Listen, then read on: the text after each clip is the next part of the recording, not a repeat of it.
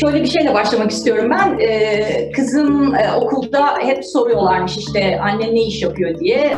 O da özellikle bu konuyla ilgili olarak bilgi almak istedi benden. Ben de döngüsel ekonomiyle ilgili çalıştığımı dilim döndüğünce anlatmaya çalıştım. Özellikle e, yediğiniz yiyeceklerden örnek verdikten sonra kafasında şöyle bir şey belirdi.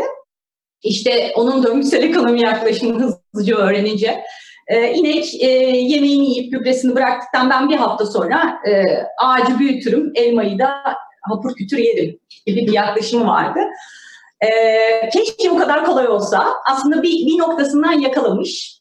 İhtiyaç duyduğumuz bir ürünün üretim aşamalarında olabildiğince çok doğal yöntemler kullanırsak ve atığımızı sonrasında da minimize edersek ya da yeniden e, kullanım aşamasına getirirsek neden olmasın?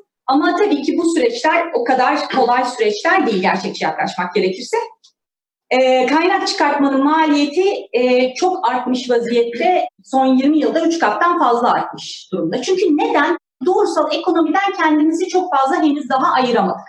O ham madde çıkarımı bittikçe daha çok çıkarmak, bittikçe daha çok çıkartmak, sonunda atık yaratmak ve atığın şu anda yaklaşık %10'unu sisteme geri çevirebildiğimiz bir e, ekonomi türündeyiz. Halbuki biz istiyoruz ki hemen hızlıca hadi döngüselleşelim, hadi bütün üretim süreçlerimizi, dağıtım süreçlerimizi, tüketim süreçlerimizi döngüsel hale getirelim demek aslında çok da gerçekçi olmayabilir. Dolayısıyla e, hem gerçekçi hem de hızlı davranmak zorunda olduğumuz bir dönemdeyiz. Bu da bizim aslında sahada etkin çalışmalar yapmamız gerektiğinin mesajını da veriyor aslında bize. Şimdi kaynak yönetimini geliştirmek aslında belki de en önemli noktalardan biri burada. Ee, eğer kaynak verimliliği ve temiz üretim prensiplerine geçersek bir miktar daha döngüyü sağlayabiliriz. Ee, ama buna bir de daha iyi ürün tasarımını ek, eklersek o zaman döngüyü e, fazlalaştırmış oluruz. Nihai bir döngüsel ekonomiye mümkün olduğunca iyi bir şekilde geçebilmek içinse hem kaynak verimliliği ve temiz üretim, hem iyi ürün tasarımı, hem atık yönetimi, hem de geri dönüşüm kısmını mümkün olduğunca efektif bir şekilde yapıp eğer yine de ne olursa olsun bir atık çıkıyorsa onu minimize etmek hedefimiz. Üretime yatırılan kaynaklar da gittikçe azalıyor içeride bir döngü sağladığımız için. Ee, bileşenlere de baktığımız zaman ARGE faaliyetleri ve teknolojiyi kullanarak kolay, kolaylaştırdığımız iş modellerinde dört tane farklı noktaya bakıyoruz. Tasarım, kullanım sonrası kazanım, süreç kazanımı ve sürdürülebilir ve güvenilir girdiler bizim için oldukça önemli bir nokta döngüsel ekonomi bileşenlerine baktığımız zaman. Dolayısıyla herhangi bir iş modeliyle bir pratik geliştireceksek bu kapsamlara bakmakta fayda var. Bir yandan da işin tasarım kısmı var. Ee, biz şu an atık odaklı tasarımı daha çok e, maalesef yapıyoruz. Mümkün olduğunca bunu ikinci safhada kullanım ömrü uzayan bir e, safhaya taşımak istiyoruz ama burada yine bir noktadan sonra biz bir atık yaratıyoruz. İstediğimiz şey şu, hem girişimcilerle çalışırken hem mevcut üreticilerle de çalışırken sahada mümkün olduğunca işin başında yeni bir ürün geliştirilecekse, yeni bir ARGE çalışması yapılacaksa bu çalışmadaki ürün veya hizmetin döngüselliğini ilk etapta değerlendirmemiz gerekiyor. Dolayısıyla tasarımda bu çok önemli. Mesela burada bir örnek vermek gerekirse buna biomimicry dediğimiz işte biyo taklit de aslında burada önemli noktalardan biri tasarımda. Japonya'daki e, tren yolu işletmesinin e, yalı çapkınları e, dediğimiz kuş türünden ilham alarak yeni nesil bir e, tren tasarlaması. Burada hem daha sessiz hem elektrik kullanımı daha az hem de hızı daha fazla. Dolayısıyla bu tarz yaklaşımları benimsemek belki pratikler noktasında önem arz edebilir. Şimdi bir de çelikten çok kısa bir örnek vermek istiyorum. Metaller dediğimiz zaman çelik, alüminyum. Burada önemli bir nokta var. Çelik malzeme olarak son derece döngüsel. Çünkü yeniden kullanıma açık. Burada yeniden dönüştürebiliyorsunuz e, malzeme kalitesinden çok çok minimal ölçülerde e, değişkenlik arz ediyor ikinci noktada.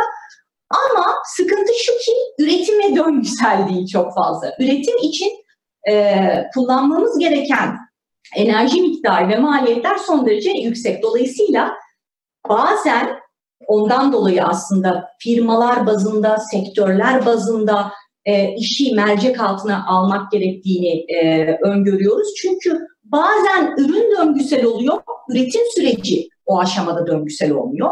Bazen ham ile ilgili farklı ihtiyaçlar ortaya çıkıyor. Bazen de bütün o süreçleri açsak bile lojistik veya ambalajla ilgili sıkıntılar e, baş gösterebiliyor. Dolayısıyla sahada biraz terzi işi dediğimiz bir çalışma yapmak ama aynı zamanda da bu bütüncül yaklaşımı korumak önemli olabilir diye düşünüyoruz. Çünkü bu işin bir de yönetişim kısmı var. Yani hem iş dünyası hem kamu hem tüketici burada farklı paydaşlar, belediyeler, yerel yönetimler, farklı paydaşların bir araya gelip sürekli olarak iletişim halinde olup birbirlerinin ihtiyaçlarını da anlayabilecekleri ve böylece iyi uygulama örneklerinin aslında geliştirilebileceği bir prensiple hareket etmek e, bu noktada çok önemli olacaktır diye düşünüyoruz. E, ben çok da fazla e, sözü uzatmadan e, çok değerli panelistlerimiz var. Sözü onlara bırakmak istiyorum. Çok kısaca tanıtacağım panelistlerimizi teker teker. Sayın Elvan Ünlütürk e, aramızda şu anda e, Sun Tekstil Yönetim Kurulu Başkanı. E, ayrıca e, çevrim içi olarak Gizem Pirit Fabrika Direktörü e, Erdem Bergama e, aramızda ve e, UNDP'den de Mahmut Osmanbaşoğlu aramızda. Her, hepinize tekrar hoş geldiniz diyorum. Ve bu aşamada e, Elvan Hanım sizinle başlamak istiyorum aslında. Şimdi Sun Tekstil'e baktığımız zaman e, artan ihracat oranları, e, tasarım ve ARGE çalışmalarıyla son derece ön plana çıkan bir e, ülkemizin öncü tekstil firmalarından biri olarak nitelendirebiliriz. Şimdi e, bizim dikkatimizi de özellikle çekmişti size de daha öncesinden de belirttiğim gibi web sitenizde e, vurgu yaptığınız bir konu var. Burada aynen alıntılamak istiyorum. Doğanın verdiklerini insan için evrimleştirirken geleceği tüketmeden yeniden üretiyoruz. Bu söylem çok önemli bir söylem bence. E, ve bu söylemden hareketle e, neler yaptığınız konusunda biraz, e, hangi konulara odaklandığınız noktasında biraz bilgi verirseniz sevinirim. Ee, öncelikle e, Sun Tekstil'i biraz açıklasam iyi olur. Çünkü biz hem kumaş imalatı yapıyoruz hem giysi üretimi yapıyoruz. Aynı zamanda da perakende zincirimiz var, Cimik markamız var. O yüzden de aslında tekstil ve konfeksiyon sektörünün hemen hemen her bacağında e, var olan bir firmayız. Teknik tekstiller konusunda ve fast fashion yani hızlı moda konusunda farklı iki iş kolumuz var diye düşünebiliriz.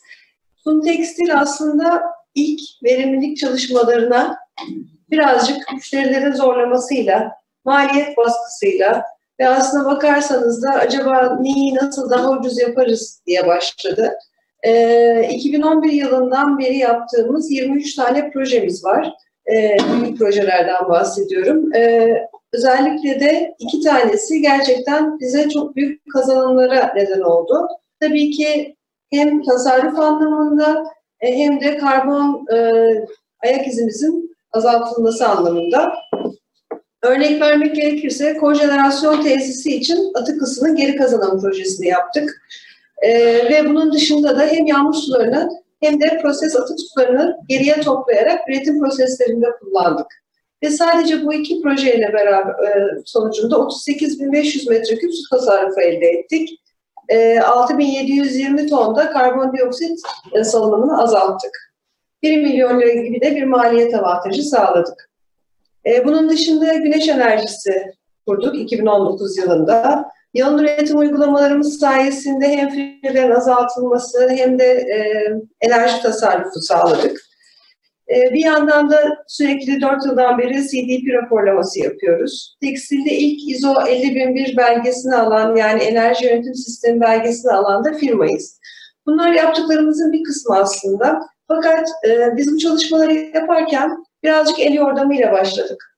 Daha sonrasında anladık ki aslında bu işe bir bütünsel yaklaşım gerekiyor ve bu şirket kültürüyle çok orantılı bir şey. O kültürü yaratmanız lazım.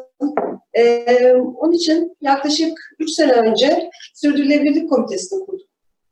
İlk başlangıçta aslında Sürdürülebilirlik Komitesi'ni kurarken amacımız yaptığımız sosyal yardımları, bu e, verimlilik çalışmalarının sonuçlarını derleyip toplamak ve raporlamaktı. Daha sonrasında dedik ki bu işin bir ana planı olması lazım, programı olması lazım ve bizim bir hedeflerimiz olması lazım. O zaman da Birleşmiş Milletler'in sürdürülebilir, sürdürülebilirlik kalkınma amaçları doğrultusunda çalışmamız gerektiğine karar verdik. Yaklaşık bir sene önce. Önce e, tabii ki amaçları inceledik. Hangisine hedef almamız gerektiğine baktık. Arkasından da şirket hedefleriyle bu amaçları örtüştürdük. Sonuçta dört tane amaç belirledik kendimize. Bunlar her ne kadar döngüsel ekonomiyle belki direkt olarak etkili gibi gelmese de dediğim nedenden dolayı özellikle şirkette e, ki kültürü yaratmak açısından biz bunu çok önemsiyoruz. Çünkü ana çalışma başlıklarımızı belirlemiş olduk. Bunlardan bir tanesi toplumda cinsiyet eşitliği, 5 nolu amaç. Daha sonra 8 nolu amaç, insana yakışır iş ve ekonomik büyüme. 9 nolu amaç, sanayi, yenilikçilik ve altyapı. Bir de biraz önce de bahsedilen zaten bunların belki de içinde en önemlisi 12 nolu amaç sorumlu üretim ve tüketim. Belirlediklerimiz bunlar oldu. Bunlar doğrultusunda kendimize çalışma grupları kurduk. Kurduğumuz en önemli çalışma gruplarından bir tanesi ürün tasarımı ve geliştirilmesi, sürdürülebilir ürün tasarımı. Biz e, yaptığımız ürünlerin tamamını kendi koleksiyonumuzdan satan bir firmayız. Ayda ortalama yaklaşık 3 milyon adet konfeksiyon ürünü ihraç ediyoruz. O yüzden de sürekli e, şirket içerisinde bir tasarım ve ARGE süreci var. E, özellikle de sürdürülebilirlik açısından ürünün tasarlandığı kumaş çok çok önemli. Çünkü bizim malzememiz tek bir malzeme değil. Yani aldığınız her giysinin içerisinde polyester, viskon, poliamid hatta birçoğu aslında insanlar tarafından net olarak ne olduğu bile bilinmeyen farklı farklı malzemelerden oluşan kumaşları kullanıyoruz. O yüzden de bunların geri dönüşümü aslında zor bir süreç, teknik açıdan zor bir süreç. Onun için de e, ürün tasarlanırken aslında buna uygun olarak tasarlanması, o malzemenin kullanılması gerekiyor. Yoksa biraz önce bahsettiğiniz gibi biz ürünü yaparken onda bir sıkıntı yaşamıyoruz. Yani onda hiçbir sıkıntımız yok ama malzemenin kendisiyle ilgili, ayrıştırılmasıyla ilgili problemler oluyor. Ee, özellikle de e, müşterilerimiz, bütün e, büyük müşteriler hemen hemen perakendecilerin e, en büyükleriyle çalışıyoruz zaten. E, Marks Spencer, Inditex, e, yani Zara grubu diyeyim Tesco herkes kendilerine 2025 ile ilgili, 2030 ile ilgili hedefler koydular. Sürdürülebilirlik ve döngüsel ekonomiyle alakalı. E, ve bu hedefler doğrultusunda da tabii ki bütün tedarik, tedarik zincirini de aynı şekilde değiştirmeye, dönüştürmeye çalışıyorlar. Onların hedefleri doğrultusunda biz de kendimize şirket olarak hedefler koyduk. E, ve o yüzden de tasarımlarımızı yaparken koleksiyonlarımızı hep bu yönde e, yapmaya uğraşıyoruz. İkinci olarak kurduğumuz komite e, insan kaynakları yönetimiydi. Bizim açımızdan döngüsel ekonomideki en önemli faktörlerden bir tanesi insan kaynağı. Ee, özellikle tekstil ve konfeksiyon sektörü değişik bir sektör. Çünkü genç bir insan kaynağı var. Onun için de burada tabii işte pozisyon bazlı yetkinlikler, çalışanların etkinliklerinin belirlenmesi, eğitim ihtiyaçlarının çıkarılması ve kısacası çalışanlarımıza yatırım diyelim gelişmeleri için. E, bunun üzerine çalışan bir komitemiz var. Üçüncü komitemiz de çevresel sürdürülebilirlik çalışma grubu. E, burada farklı farklı projeler yapıyoruz. Ee, özellikle tabii ki şu anda birçok şirketin yaptığı gibi şirket içerisindeki kağıt ve plastik, kullanımını yok ettik. Ee, onu ölçümlüyoruz. Ee, yaklaşık e, 3-4 ay oldu aslında yoğun bir şekilde bu konunun üzerinde durmaya başlamamız. Ee, önemli de bir yol kat ettik ama daha gidecek yolumuz var. E, şirket içerisinde geri dönüşüm bilinci yaratmaya çalışıyoruz en başta.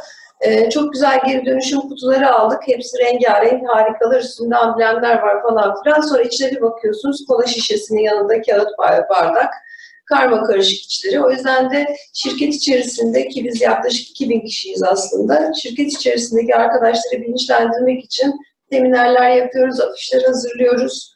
Ee, en başta doğru bir ayrıştırma öğretmeye çalışıyoruz.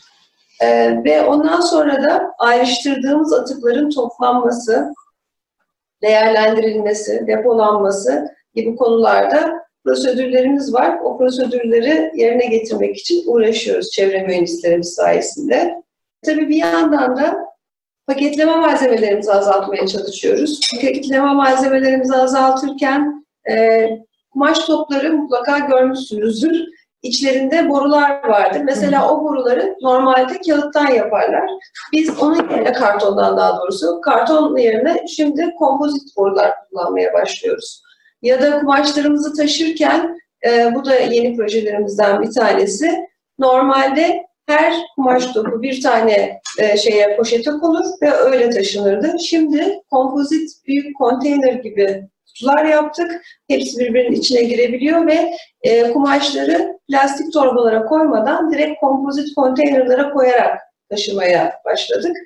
E, bunun gibi aslında birçok örnek var tabii ki ama işte tehlikeli atık miktarlarının azaltılmasından tutun da kumaş atıklarının azaltılması, mesela kumaşı üretirken kumaşın kenarına verdiğimiz pay miktarını azaltarak atığımızı azaltıp oradan bir fayda sağlamaya çalıştık. Başka başka projelerimiz de var ama genel olarak aslında e, sürekli olarak tekstil ve konfeksiyon sektörünün çevreye daha az zarar vermesi için neler yapılabilir? Bu komite bununla uğraşıyor.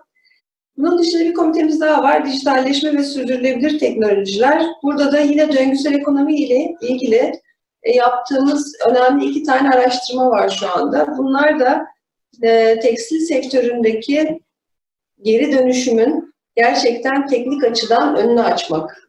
Çünkü e, biraz önce bahsettim, bizim kullandığımız tek bir ham madde değil. Hem doğal olanı var hem doğal olmayanı var. Polyester petrolden yapılıyor, pamuk tarlada büyüyor şeklinde. E, o yüzden de e, içine koyduğumuz karışımlar nedeniyle bunların bazen ayrıştırılması ve geri dönüştürülmesi şu anda mümkün değil. E, bununla ilgili özellikle çalışmalar yapıyoruz. E, yeni teknolojinin gelişmesi lazım ki gerçek anlamda tekstil ve konfeksiyon sektöründe büyük miktardaki geri dönüşümden bahsedebilirim. Aynı zamanda tabii ki e, yapay zeka ile çalışıyoruz, robotlarla çalışıyoruz. Çünkü e, elimizde çok fazla data var ve e, datayı ne kadar doğru analiz edersek de özellikle bu geri dönüşüm konusunda, döngüsel ekonomi konusunda daha yol olabiliriz diye düşünüyoruz. Bunun dışında bir de kurumsal yönetim çalışma grubumuz var. O da adından anlaşılacağı gibi kurumsallığın gerekliliğini yerine getirmek için farklı farklı yönergeler üzerinde çalışıyor.